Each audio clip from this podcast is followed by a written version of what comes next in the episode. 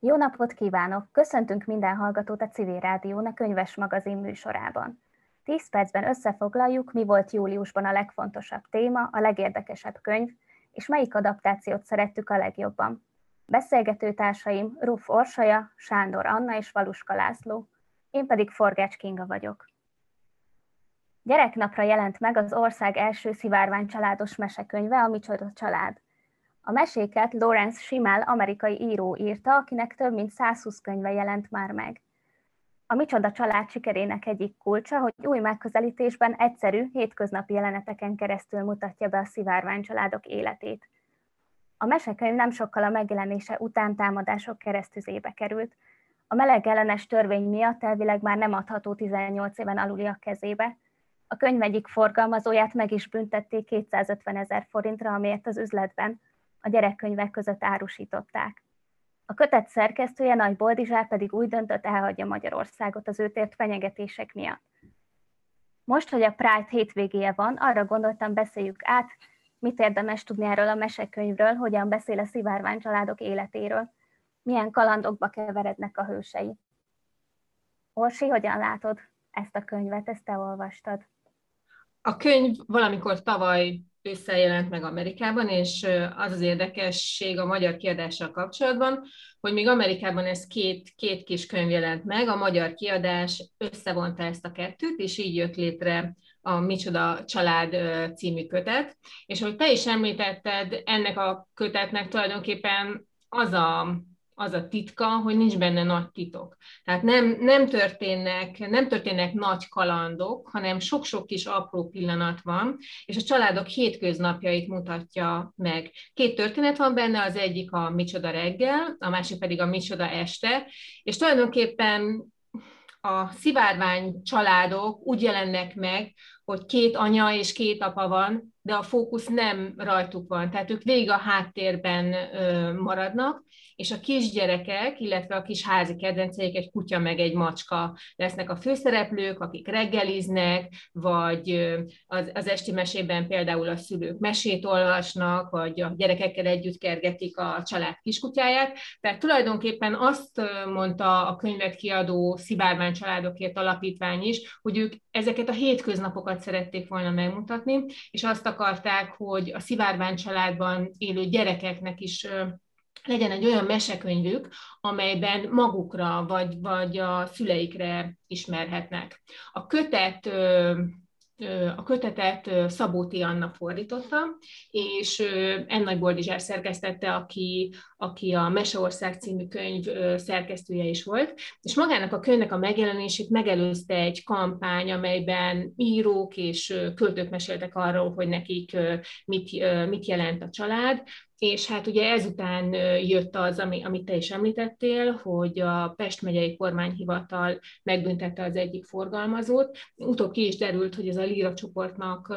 az egyik könyve volt, és ezek után a, a Lira csoport um, úgy döntött, hogy a, a boltjaiban kihely, kihelyez egy, egy figyelmeztetett, figyelmeztetés, nem is mondanám annak inkább egy feliratot, hogy ebben a könyvesboltban a hagyományosról eltérő tartalmú könyveket is árulunk, és hát ugye erre mondta még a, a Lira csoport kreatív igazgatója Nyári Krisztián, hogy de ezzel az erővel tulajdonképpen a világirodalom egy részét is, is listára lehetne tenni, hiszen Szaffótól kezdve Shakespeare-en át egészen egészen a Harry Potter sorozatig rengeteg olyan művet tudnánk sorolni, ahol, ö, ahol meleg, ö, a meleg karakterek vagy meleg ö, szereplők jelennek meg. Tehát itt tartunk ö, jelenleg. Azt még lehet tudni, hogy a szerző is ö, reagált ö, a, a közösségi felületén a, a hírekre, és ő azt mondta, hogy őt nem fogja eltántorítani az eset.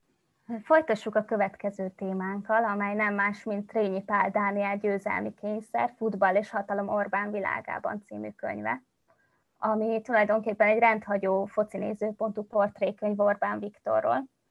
Rényi nem Orbán Viktor politikust, hanem a focistát írta meg. A hipotézise szerint Orbán Viktort és így a rendszerét is a focin és a focihoz fűződő viszonyán keresztül lehet megérteni.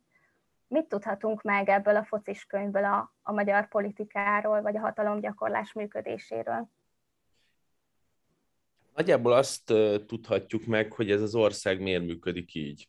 Mert amit a győzelmi kényszerben Rényi Pál Dániel csinál ki egy ilyen szuper újságíró, az, az az, hogy vett egy nagyon erős előfeltételt, hogy itt van egy ember, aki meghatározza az elmúlt 30 év politikáját, és ez az ember ez egész életében focista akart lenni. Miközben focista akart lenni, ugye folyamatosan különböző csapatokban játszott, így például az egyetemi csapata az körülbelül megegyezik kis túlzással a mostani kormányjal is, tehát a köztársasági elnök az ugyanúgy játszik a vagy játszott a csapatában, mint ahogy német Szilárd is védett abban a csapatban. És ez azért fontos, mert ez a, ez a csapat szellem, tehát hogy hogyan tartanak össze, hogyan gondolkodnak, hogyan határozza meg a mindennapjaikat a sportolás, és ami ennél sokkal fontosabb, hogy nem a sportolás határozza meg az életüket, hanem maga a győzelem, és hogy ezt a győzelmet hogyan lehet hétről hétre a csapatot motiválva elérni, ez el, ezt meg lehet feletetni annak, amit a napi politikában történik az elmúlt 30 évben, tehát egy, egy szűk férfi csoportot ismerünk meg, akik össze vannak zárva az öltözőben, a kollégiumban, és folyamatosan különböző egyetemi csapatokkal játszanak.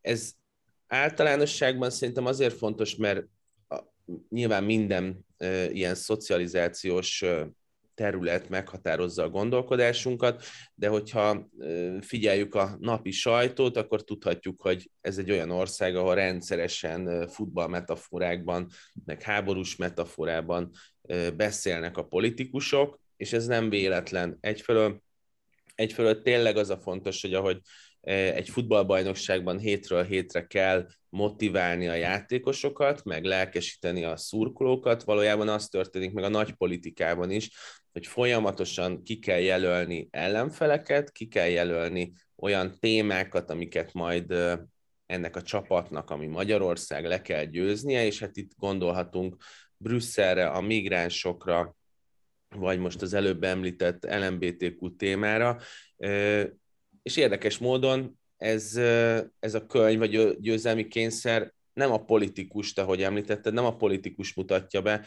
hanem azt, hogy Orbán Viktor focista, akinek nem tudom, lapos a csüdje, az, az a nagypapával való közös foci meccs nézéstől hogy jut el addig, hogy egyébként a parlamenti politizálást is meghatározza az, hogy egyébként az MSZP-sek, SZDSZ-esek, meg a Fideszesek hogyan játszanak együtt.